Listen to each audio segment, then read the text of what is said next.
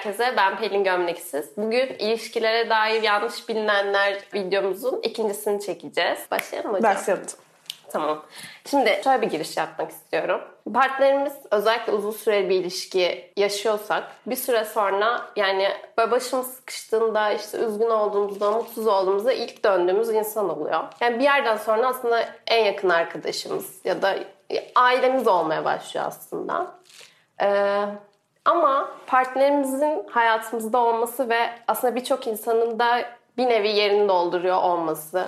Hayatımızda sadece partnerimizin olmasının bizim için sosyal ilişkiler anlamında yeterli olacağı anlamına geliyor mu? Diğer ilişkilere o kadar çok ihtiyacım kalmıyor mu? Bu konu hakkında ne düşünüyorsun? Yani her şeyini partner haline getirmek. Evet. Hayatını tam merkezine koymak ve bütün ihtiyaçlarını ondan karşılamaya sağlamak. Mi? Evet. Ya burada zaten temel mesele bence şu partner zaman içerisinde bağlanma figürü haline geliyor. Senin söylediğin gibi işte sığındığımız insan oluyor. Başımız sıkışına döndüğümüz insan oluyor. Sürekli görmek istediğimiz insan oluyor. Ama buralar hepsi çok güzel. Ama hayatımızdaki her şeyi onunla yapmaya başladığımız zaman sinemaya gideceğim onunla gideyim.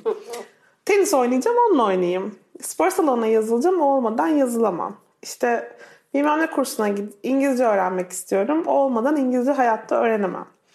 Ee, dışarı çıkacağım arkadaşlarımla illa partnerim de yanımda olsun. Dediğiniz anda bir anda karşıdaki insan sizin hayatınızı yaşamaya başlıyor. Yani o sizden önce bunları yapmıyordu. Ya da belki yapıyordu. Yani ortak hobileriniz olması güzel ama bir yandan da ikinizin de ayrı yapabildiği şeyler olmalı. Ha, bu şey gibi söylemek istemiyorum. Yani bu bir mecburiyet. Yani ara ara e, başka şeyleri mutlaka yapmalısınız gibi bir şey değil. Tabii ki her ilişkinin dinamiği kendine hastır değil mi? Yani mesela sen partnerine her şeyi ortak yapıyorsundur ve ikiniz de bundan memnunsunuzdur. Bir sıkıntı yok bence. Ama ben diyelim ki her şeyi partnerimle yapmak istiyorum ve partnerim bundan hoşnut değil. O zaman ne oluyor? Ben onun aslında sınırlarını ihlal etmeye başlamış oluyorum. Yani onun da kendine bir alan isteme hakkı olmalı zaten. Bir de bence en kötü yanı şu. Şimdi bir süre sonra o insandan her şeyi o insandan talep etmeye başladığımız zaman tüketmeye de başlıyoruz. Çünkü en yakın arkadaşım ol. Şu anlamda partnerim ol. Bu anlamda partnerim ol. Sen olmazsan ben onu yapamam. Buraya gelmezsen ben gidemem demeye başladığımız zaman onun da üzerine çok böyle e, taşıması zor bir yük koymuş oluyoruz. O da bir süre sonra ilişkiyi hırpalamaya başlıyor zaten. Ama diyelim ki işte bilmem ne kursuna da arkadaşınla gitsen. İşte ya da başın sıkıştığında tamam partneri mutlaka paylaş ama bir dönebileceğin biri daha olsun. Yani aslında genişlet sosyal çevreni bu anlamda. İşte o zaman ilişki çok daha rahatlıyor. O gereksiz yüklerden arınmış oluyor. Aklıma şey geldi. Biz bunu yakın ilişkilerde çıktığımız zaman işte bütün ihtiyaçlarınızı partneriniz gidermek zorunda değil dediği zaman e, bunu şöyle anlayan insanlar olmuştu. İşte cinsel ihtiyaçlarınızı başkasından giderebilirsiniz gibi anlayan insanlar olmuştu. Yok o değil. Onu kastetmiyoruz. yani tabii ki bu da bir opsiyon bu arada. Yani hani o da bir ilişki çeşidi. Ama bizim burada kastettiğimiz bu değil tabii ki. Burada kastettiğimiz şey tek eşli ilişkilerde partnerin her şeyin merkezi haline gelip bütün ihtiyaçları karşılayan insan olması. Onu yapmamak kesinlikle ilişki için yararlı bir şey.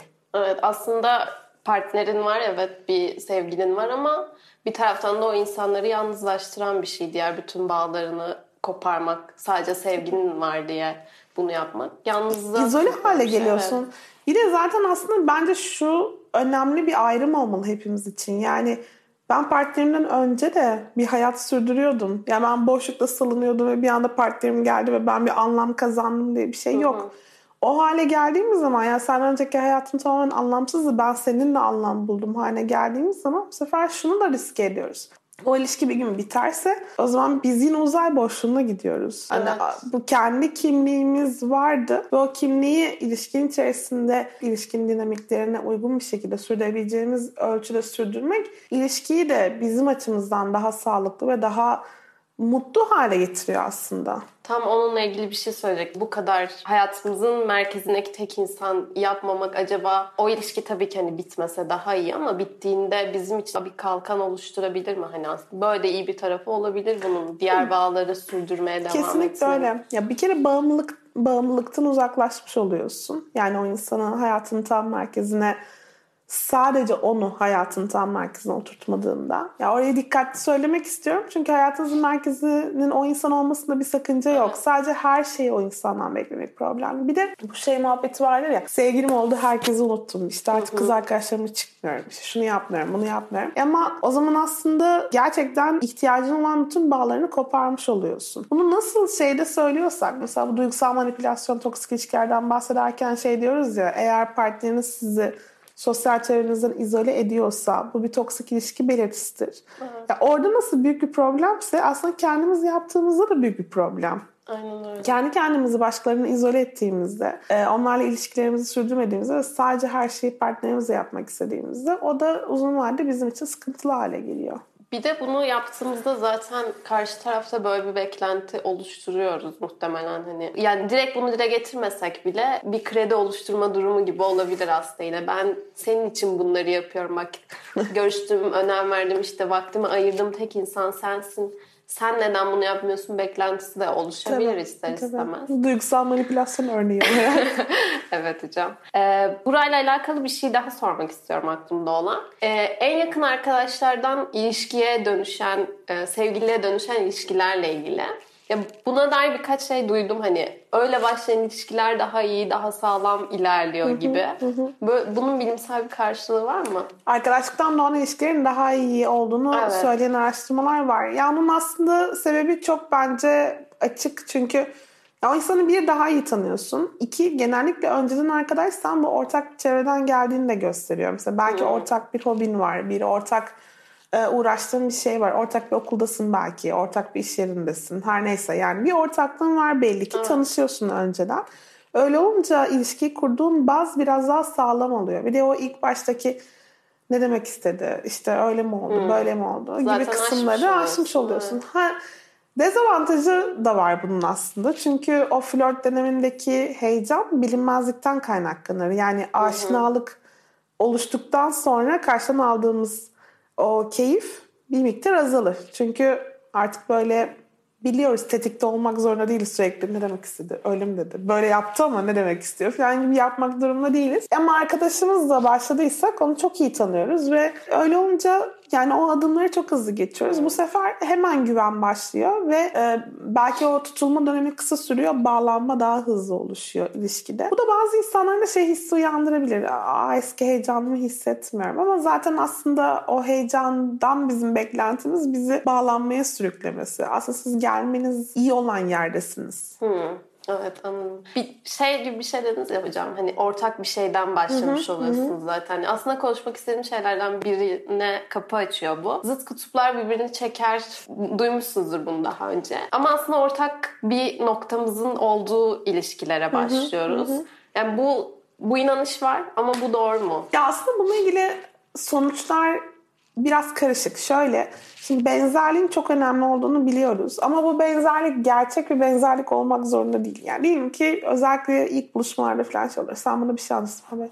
Ay Pelin'le biz çok benziyoruz. Aynı dizileri seviyoruz. Topu topu iki dizimiz ortaktır mesela. ya da işte ben senin o dakika dinlediğin şarkıyı duymuşum. Ve ben de dinliyorum. Çünkü müzik zevklerimiz birebir aynı falan diye böyle. Ya da böyle ikimiz de Hisar üstünde oturuyormuşuz. Yani o ortaklık aslında tamamen bizim onu atfettiğimiz önem kadar önemli. Ee, ve ilk başta o özellikle oksitosin etkisiyle hep böyle olumlu şeyler işte bize uyumlu olan şeyler bunları görüyoruz. Onları seçiyoruz, algılıyoruz.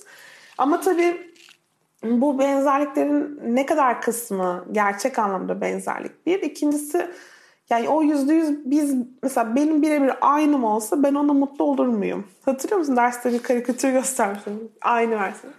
Ya öyle bir şey tabii ben düşünüyorum mesela kendimin aynısıyla birlikte olsam hayat korkunç olurdu gibi geliyor.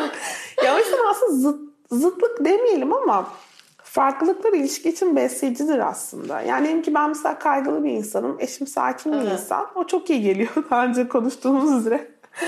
ee, ama ya zıt kutuplar birbirini çekerdeki zıt kutuplar birbirini çeker çok abartılı bir söylem. Ha şuna inan, yani şununla ilgili bulgular var. Mesela diyelim ki benim eksik olan yönlerimi partnerim tamamlıyorsa o zaman o iyi geliyor ilişkiye. Ama her anlamda bu doğru değil. Yani benim bütün eksik yönlerimin partnerimin tamamlamasını beklemiyoruz. Bazı yönlerden ortak olmalıyız. Bazı yönlerden birbirimizi tamamlamalıyız. Bazı yönlerden belki anlaşamamalıyız ama birbirimizi oraya çekmeliyiz. Hatırlıyor musun? Senin yazdığın bir tane yazı vardı. Partnerler birbirlerinin benliklerini nasıl değiştiriyorlar diye. Orada e, partnerlerimizin bizim benliğimizi dört şekilde değiştirdiğini söylüyorduk. Bir tanesinde bize olumlu özellikler ekliyorlar. Bir tanesinde olumsuz özelliklerimizi ortadan kaldırıyorlar. Bir tanesi olumsuz özellikleri ekliyorlar. Bir tanesi olumlu özelliklerimizi azaltıyorlar. Kaybetmesi yapıyorlar. Aslında tabii ki düşününce en iyi partnerler olumlu özellik kazandıran olumsuzlukları, olumsuz özellikleri yok eden partnerler. Çok etkili bir partner. Değil mi? Çok başarılı ama Burada bak dikkat edersen şimdi diyelim ki ben sigara kullanıyor olsam hı hı. ve partnerim de sigara kullanıyor olsa bunu ikimiz birlikte sürdürdüğümüz sürece aslında iyi bir şey değil. Hı. Ama diyelim ki ben kullanıyorum ve partnerim kullanmıyorsa benim bırakmamı sağlayabilir. Hı hı. Ya bu, bu anlamda zıtlık iyidir aslında. Ya ama evet. konudan konuya değişiyor. Yani mesela diyelim ki ben öfke kontrolü iyi biriyim, partnerim değil. Bu alanda birbirimizi çekmeli miyiz? Yani çekmemeliyiz aslında. İkimizin öfke kontrolü olması daha iyi bir şey. O yüzden bence bunu biraz böyle konudan konuya, özellikten özelliğe göre değerlendirmemiz lazım. Evet, bu zıt kutuplar birbirini çeker. Acaba hangi bağlamda ortaya çıkan bir laf olduğu da devam etti, süre geldi bilmiyorum açıkçası. Ya şimdi sen söylerken düşündüm. Acaba mesela güzellik anlamında söylenmiş olabilir mi diye ama orada bile doğru değil. Çünkü şey araştırmaları var ya diyelim ki kendinizi 10 üzerinden 7 gibi tanımlıyorsunuz. Hı hı. O, bu durumda mesela 5 ila 9 arasında birilerini buluyorsunuz. Yani gidip de mesela 10 üzerinden 3 almış biriyle ya da 10 üzerinden 10 almış biriyle birlikte olmaya çalışmıyorsunuz. Genelde tabii ki bu yani hani herkes illa böyle yapıyor diye bir şey yok ama çoğunlukla partnerlerin çekicilikleri, objektif çekicilikleri birbirine yakındır. Diğer birçok özellikte de benziyoruz aslında birbirimize. Ama tabii burada şeyi de değerlendirmek lazım. Zaman içerisinde de birbirimize benzemeye başlıyoruz. Evet. Yani önem verdiğimiz konularda benzer olmayı arıyoruz. Arıyoruz. Aynen öyle. Önem, bu kısım çok önemliydi. Önem verdiğimiz konular. Yani belki de mesela ben atıyorum ikimizin de İzmirli olmasını umursamıyorum. Ama belki de ikimizin de işte üniversiteden mezun olmasını evet. umursuyorum gibi. Evet. Ee, şimdi o zaman biraz farklı bir konuya atlamak istiyorum hocam. Tamam. Cinsellik konusuna atlamak istiyorum. Bu konuda da biraz mitler dolaşıyor bence Tabii. ortalıkta. Tabii. Ee, bazen kafamızda şöyle bir algı oluşabiliyor. Şimdi mükemmel ilişki konsepti var ya her birimizin kafasında farklı da olsa var. Şimdi mükemmel ilişki mükemmel bir seks hayatı demek midir? Yani partnerler çok mutluysa bu bu çiftin kesinlikle mükemmel bir seks hayatı vardır demek midir bu? Sayıda verecek misin? Haftada şu kadar seks yapıyorlar diye. Evet. O da var. Ona da değindiniz çok iyi oldu. Onu da söyleyecektim. Çünkü çünkü böyle şeyler internette de okuyoruz hani yani partnerinizle ayda şu kadar sevişmeniz, ilişkiye girmeniz gerekiyor gibi şeyler de söyleniyor. Bunları ciddiye almalı mıyız? Bunlar ne kadar bilimsel ya da böyle bir sayı var mı? Bu bir şey gösteriyor mu? Tamam. Hepsine elimden geldiği kadar cevap vereyim. Birincisi iyi bir seks hayatı iyi bir ilişkiyle birebir eş demek çok zor. Ama hı hı. iyi bir seks hayatının genel olarak ilişkinin mutluluğuna iyi geldiğini biliyoruz. Ve ilişki mutluluğu yüksek olan e, partnerlerinde genellikle iyi bir seks hayatı olduğunu yani birbirlerine hı. olumlu yönde etkilediğini biliyoruz. Ama hayır kesinlikle iyi bir seks hayatı müthiş bir mutluluğu getirir ya da müthiş bir mutluluk iyi bir seks hayatının garantisidir demek mümkün değil. Çünkü ikisi farklı kulvarlar.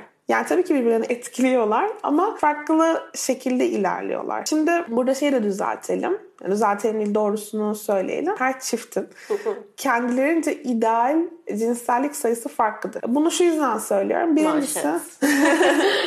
Bu da düşecek mi acaba? E şimdi birincisi mesela bir, bir çift düşünelim. İkisinin de libidosu yüksek değil. İkisinin de cinsellik anlamında birbirlerinden çok büyük beklentileri yok böyle bir istekleri de yok. Yani beklenti ve istek farklı şeylerdir ya arzu ve beklenti. Diyelim ki bir çift var ve bu çift e, hem yüksek değil libidosu hem de Hı-hı.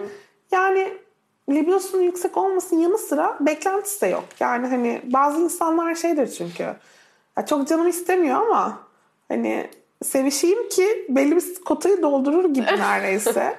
Yani bu bunu yargılamak için söylemiyorum. Çünkü toplumda az önce senin söylediğin gibi şey var. Yani ama o kadar da çok sevişmiyorsanız bu kötü bir şey algısı olduğu için. Bunu da doldurmayı hedeflemeyen bir çift olduğunu varsayalım. Ama insanlar diyelim ki yılda bir kere birlikte oluyorlar. Bir sakıncası yok bunun aslında. Ama şu koşulla eğer iki partner de bundan hoşnutsa. Hı hı. Yani diyelim ki partnerlerden biri için bu bir problemse işte o zaman problem. Yani orada e, libido uçurumu diye çevireyim. Libido gap diye geçiyor çünkü. Ya o uçurum olmadığı sürece iki tarafta bu sayıyla ilgili bir problem yaşamıyorsa sıkıntı yok. Ya da tam tersi yani bu spektrum bir ucuydu. Diğer ucunda konuşalım. Diyelim ki bir çift var ve her gün birlikte oluyorlar. Belki 15 yıldır birlikteler ama hala her gün birlikte oluyorlar. Bunun da hiçbir sakıncası yok. İkisi de bunu istiyorlarsa, ikisi de bu anlamda aynı beklentiye sahiplerse bu da çok güzel. Şimdi araştırmalara göre 45 yaşının altındaki çiftlerin ortalama birlikte olma sayısı haftada 3 kere. Ama ben bunun gerçekten çok da doğru olmayabileceğini düşünüyorum. Şu yüzden. Sonuçta bunlar hep kişilerin kendi raporladığı sayılar. Yani evet gerçekten öyle olmasa bile öyle diyebilirler. İşte orada da evet istenen sayıya yaklaşma Aynen. şeyiyle. Aynen. Şey de olabilir bu arada yani soru şöyleyse geçtiğimiz yıl içerisinde sizce haftada ortalama kaç kere birlikte oldunuz? Hı. Ya o da düşünün. Yani üç. Ama olmuşumdur ya falan diye. Ya burada tabii doğru bir araştırma yöntemi gerçekten her hafta ya da her gün bugün birlikte olduğunuz mu olmadığınız mı şeklinde bakılan raporlamalar olur ama böyle güncel bildiğim bir araştırma yok bununla ilgili. Bildiğim şey yani bildiğimiz şey belli bir yaşın üzerinde 45 yaşın üzerinde haftalık ortalamalar da azalıyor zaten. Hı hı. Kişiler artık daha az cinsellik bekliyorlar ve daha az cinsellik yaşıyorlar. Ama burada da tabii ki bu buna uymayan insanlar olabilir. Yani rahatlıkla 65-70 yaşına gelip hala aktif cinsel hayatı olan çiftler de var. Evet. Yani cinsellik gerçekten çok kişiye has yani sadece kişiye de has değil, ilişkiye has. Şey de mümkün mesela. Yani diyelim ki bir kişi bir ilişkisinde yüksek libidolu, bol cinsellik yaşıyor. İki tarafta bundan çok memnun. Hı hı. O kişi o ilişkisi bittikten sonra başka biriyle birlikte oluyor ve orada o kadar çok cinsellik yaşamıyor. Aramıyor da. Evet, Bunun bir sakıncası yok. olabilir aslında. Dönemsel olabilir. Senin cinselliğe verdiğin önem azalmış olabilir. Yani bir sürü sebebi arzu var. hiç duymuyor da olabilir. Kesinlikle öyle. Ve yani cinsellik iyi bir ilişkinin şartı. Asla değil aseksüel insanlar var. Hiç cinsellik yaşamayan yani cinsellikten hiç haz etmeyen Hı-hı. insanlar var veya cinsellik hiç yaşamayan insanlar var. Bu insanların hala çok mutlu ilişkileri var. Evet. Ee, bunu eğer kafana takmıyorsan veya fizyolojik veya psikolojik bir sebeple buna girişmiyor değilsen çünkü erotofobiden bahsetmiştik ya da mesela vajinismus problemi olan insanlar var ve bununla ilgili ciddi sıkıntı duyuyorlar. Bu yüzden cinsellik yaşayamıyorlar. Şimdi buraya geldiğimizde bu insanların yaşadıkları huzursuzluk sebebiyle yani bunun hayatlarını olumsuz etkilemesinden dolayı aslında diğer boyutların etkilendiğini görüyoruz. Yoksa gerçekten ya ben hiç cinsellik aramıyorum Cinsellikle ilgili bir ihtiyaç duymuyorum. Beklenti duymuyorum. Ve partnerim de bunu kabul ediyor. Ve hatta bundan memnun. O zaman bir sorun yok aslında. Evet. Şeyi de bir açabilir miyiz hocam? Hani iyi bir cinsellik mutlu bir ilişki getiriyor. Mutlu bir ilişkide iyi bir cinsel hayat sağlıyor dediniz ya. İnsanların kafasında daha net olursun diye aslında. iyi bir cinsellik ne demek sizin için? Çünkü iyi bir cinsellik deyince de bu sefer şey gibi bir şey canlanmasını istemiyorum. Hani hepimiz bazen bu algıya kapılabiliyoruz. İşte her iki tarafında orgazm olduğu, her ilişki sonrasında işte o doyuma ulaştığı gibi şeyler canlanabiliyor. Hani çok gerçekçi olmayan algılara sahip olabiliyoruz. Bununla ilgili ne düşündüğünüzü merak ediyorum. Ya orada iyi bir cinselliğin aslında en önemli tanımı iki tarafında birbirinin ihtiyaçlarını düşündüğü bir cinsellik. Ama ihtiyaçları düşünmek derken illa iki tarafında orgazm ulaşması gerekmiyor. Yani her ilişkinin sonunda iki tarafında orgazm ulaşması gerekmiyor demeliyim. Ama genellikle nedir? E, heteroseksüel ilişkilerde işte erkek orgazma ulaştığı anda sanki tamam o cinsellik tamamlanmış evet. gibi bir yanlış algı oluşabiliyor e, kadının sık orgazm ulaştığı ilişkilerde niye durduğumu da açıklayacağım birazdan. Kadının sık orgazm ulaştığı ilişkilerin e, daha tatmin edici olduğunu çiftler için biliyoruz. E, burada da aslında sıktaki şey şu.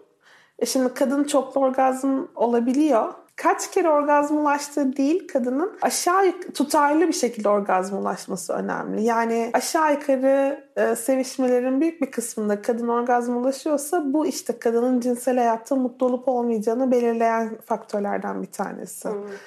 Ee, ön sevişme mesela çok önemli. Yani iyi bir cinsel hayat için ön sevişmenin çok kritik olduğunu biliyoruz. Burada da aslında yani bunun nörokimyasal tarafını açıklayalım bence. Çünkü aslında enteresan olan tarafı o ve insanların kafasına daha iyi oturabilir. Şimdi bu cheesecake örneğiyle anlattığım şey var ya hep. Hani bir cheesecake görüyorsunuz ve istiyorsunuz yemeği ve onu ağzınıza götürene kadar böyle of ne kadar lezzetli olacak şimdi diyor. Beklenti oluşuyor oluşuyor oluşuyor. Sonra ağzınıza götürüyorsunuz ve of tam istediğim gibiydi, hayal ettiğim gibiydi işte kremalıydı bilmem. Neyse neyse cheesecake'ten beklentiniz.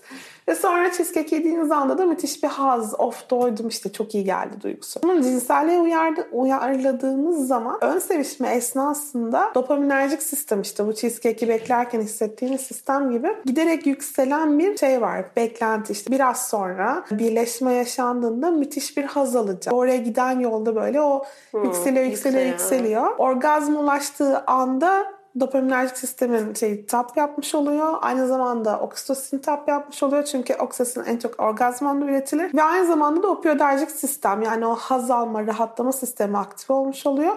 Yani ödül sistemin en tepesindesiniz. O yüzden orgazm çok önemli. Bir de o yüzden o ön sevişme yani oraya giden yol çok kritik. İstersen burada erkekler neden sevişme sonrası dönüp uyur konusunda konuşalım. tam aklımdan geçiyordu ama bir podcast için bu kadar cinsellik yeter mi acaba diye düşünüp Yok istersen bunu da, bunu da konuşalım. Daha çok yeni gördüm böyle haber başlıklarında yine oluyor ya neden hmm. seviştikten sonra arkasını dönüp uyuyor diye bir şey. Sizi sevmediği için mi? çok iyi olur bence. Ya aslında çok insani bir şey. Yani bu neden daha önce bu, bu kadar böyle konuşulmadığını bilmiyorum. Ama ee, işte bu az önce bahsettiğim orgazm anında işte dedim ya oksitosin e, tap yapar ve e, opioiderjik sistem aktif olur. Hem opioiderjik sistem hem oksitosinerjik sistem e, ağrı kesici ve sakinleştirici etkiye sahiptir. O yüzden orgazm ulaştık, ulaştıktan sonra herhangi bir insan, kadın erkek fark etmeksizin müthiş bir rahatlama, rahatlama, huzura erme ve gevşeme yani fiziksel olarak da gevşeme haline kapılır. Ve uykunun gelmesi o kadar normal bir şey ki.